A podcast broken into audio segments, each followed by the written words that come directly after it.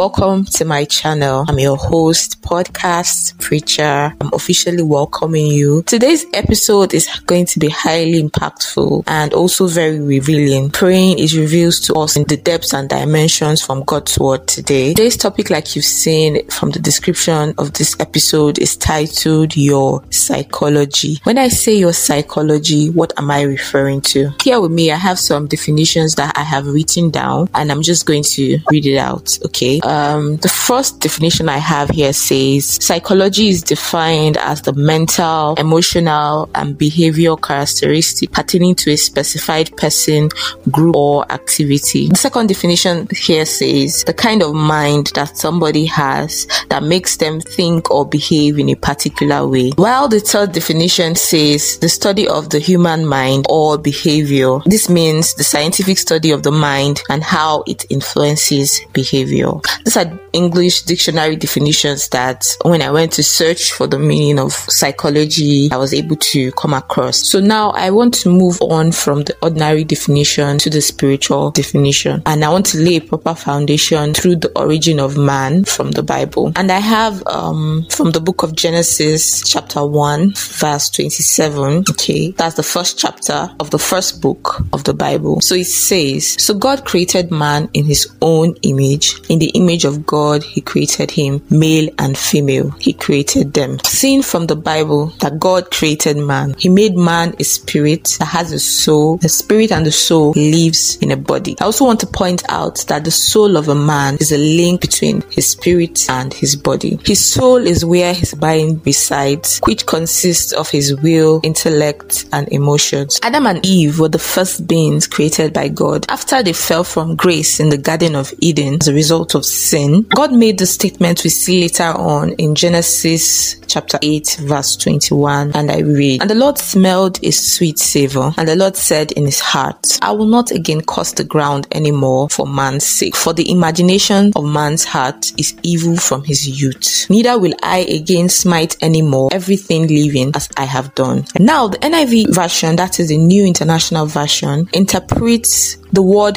heart as mind. And I mentioned earlier that man's soul is where his mind resides. I also mentioned that he is a spirit, he has a soul, and he lives in a body. In Romans 3 verse 23, it says, For all have sinned and fall short of the glory of God. What God is bringing to our knowledge and understanding is the effect sin had on man after man fell. And we know that sin came from the devil, and along with it comes corruption. This corruption comes disguised as ideologies, and it influences every aspect of man from the moment he is born. These ideologies influences our family backgrounds, the community we live in, ethnic backgrounds and their practices, even intellectual knowledge opposing to God. Now, for those of us already saved, there were many experiences that led us to Christ individually. For those listening to me that aren't saved, I want to clarify that being saved means to be born again. So if you have a 30 year old individual who isn't saved, best believe that individual,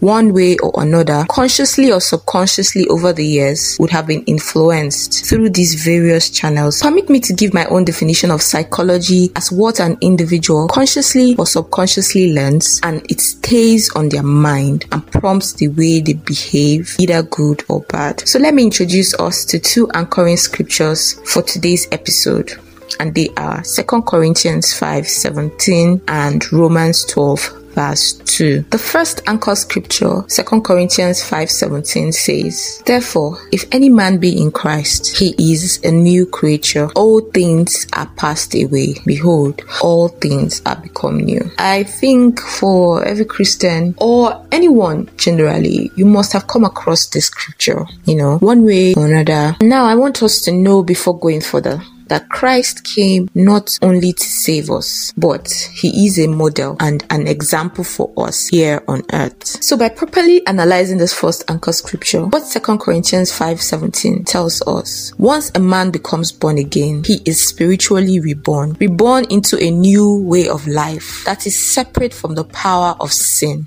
its corruption, which of course originated when man fell in the Garden of Eden. Now, this new man, which was made possible through Christ, has Christ as his influencing factor. The second anchor scripture, Romans 12 verse 2 says, And be not conformed to this world, but be ye transformed by the renewing of your mind, that ye may prove what is that good and acceptable and perfect will of God. Remember the scripture I read earlier from Genesis 8 verse 21?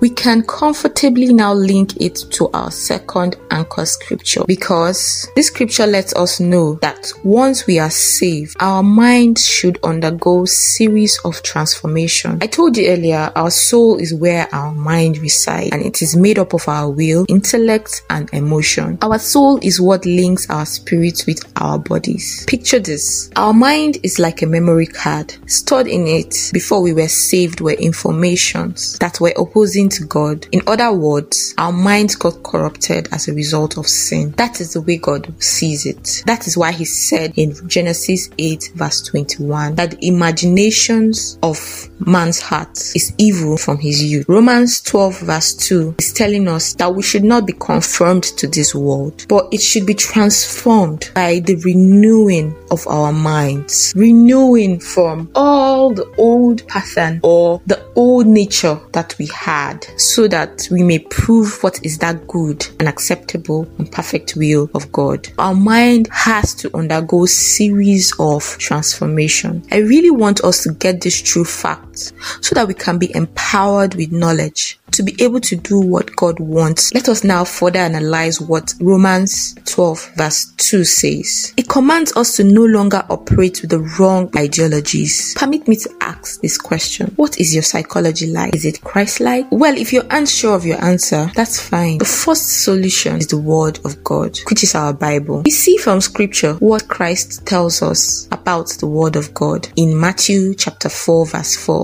And I read, Jesus answered, Man does not live on bread alone, but on every word that comes from the mouth of God. And the Bible also tells us in Hebrew chapter 4 verse 12, for the word of God is living and active, sharper than any double-edged sword. It penetrates even to dividing soul and spirit, joint and marrow. It judges the thoughts and the attitudes of the heart. We have an understanding that for our psychology to be like Christ, we need the word of God. Hear what the Bible says in Colossians 3 verse 16. It says, Let the word of Christ dwell in you richly as you teach and admonish one another with all wisdom as you sing psalms, hymns, and spiritual songs with gratitude in your heart to God. In order for our minds to be renewed, we need the Word of God. The second solution is the Holy Spirit, and the Holy Spirit is the third person of the Godhead. We see the manifestation on the day of Pentecost. The Holy Spirit was meant to come after Christ was no longer on earth. You can read that up in Acts chapter 2. Who is the Holy Spirit? And I want to use the words of Christ to describe who the Holy Spirit is from the book of John, chapter 14, verse 16, also 26 and it says, And I will ask the Father, and he will give you another counselor to be with you forever. Verse 26. But the counselor, whom the Father will send in my name, will teach you all things and remind you of everything I have said to you. Now we know who the Holy Spirit is and what he does. But how can he be applicable to you and I? First, we ought to acknowledge that he exists and ask for the baptism of the Holy Spirit from God, and we will receive him. The Bible teaches us in Romans 8 26, and I read, Likewise, the Spirit also helpeth our infirmities, for we know not what we should pray as we ought. But the Spirit itself maketh intercession for us with groanings which cannot be uttered. I read this in the King James Version. From what Christ tells us in John chapter 14, he says he will ask the Father to give us another counselor to be with us forever. Here, Christ also tells us in chapter 26 that the counselor whom the Father will send will teach us all things and will remind us of everything he has said to us. Now, we see in Romans 8:26 telling us this that the Holy Spirit helps us in our weaknesses. We need the power of God in us. Remember, the first solution is the Word of God, and the second solution is the help of the Holy Spirit. So, I want to conclude today's episode by saying that once we become born again, we begin a regeneration process, which we also have a part to play to ensure that we grow and that we are constantly renewed to the image of Christ. We live in a fallen world. Look around us, especially in the times we are in. And the Bible tells us in Ephesians 6 verse 12, For we wrestle not against flesh and blood, but against principalities, against powers, against the rulers of the darkness of this world, against spiritual wickedness in high places. God has laid down these tools for us through salvation. As Christians, we undergo a regeneration process in our souls through the Word of God. That leads me to the second reason we are children of light. And 2 Corinthians 3 verse 18 says, And we who with unveiled faces all reflect the Lord's glory are being transformed into his likeness, ever increasing glory, which comes from the Lord who is the Spirit. This is so powerful and profound. And this leads me to the third reason we ought to manifest our light in this world. We are children of God and we do what is right. And we love our brothers and sisters around us. Matthew 5 16 says, I know this scripture is very popular, but I love it so much. It says, Let your light so shine before men that they may see your good work and glorify your Father which is in heaven. We are children who are transformed into his likeness, and that likeness is revealed as light. Well, I hope you've been blessed on this episode as I have been. I look forward to us meeting again in our next episode on this channel. And I remain your host, podcast preacher, reminding us that we are salt and we are lights on this earth.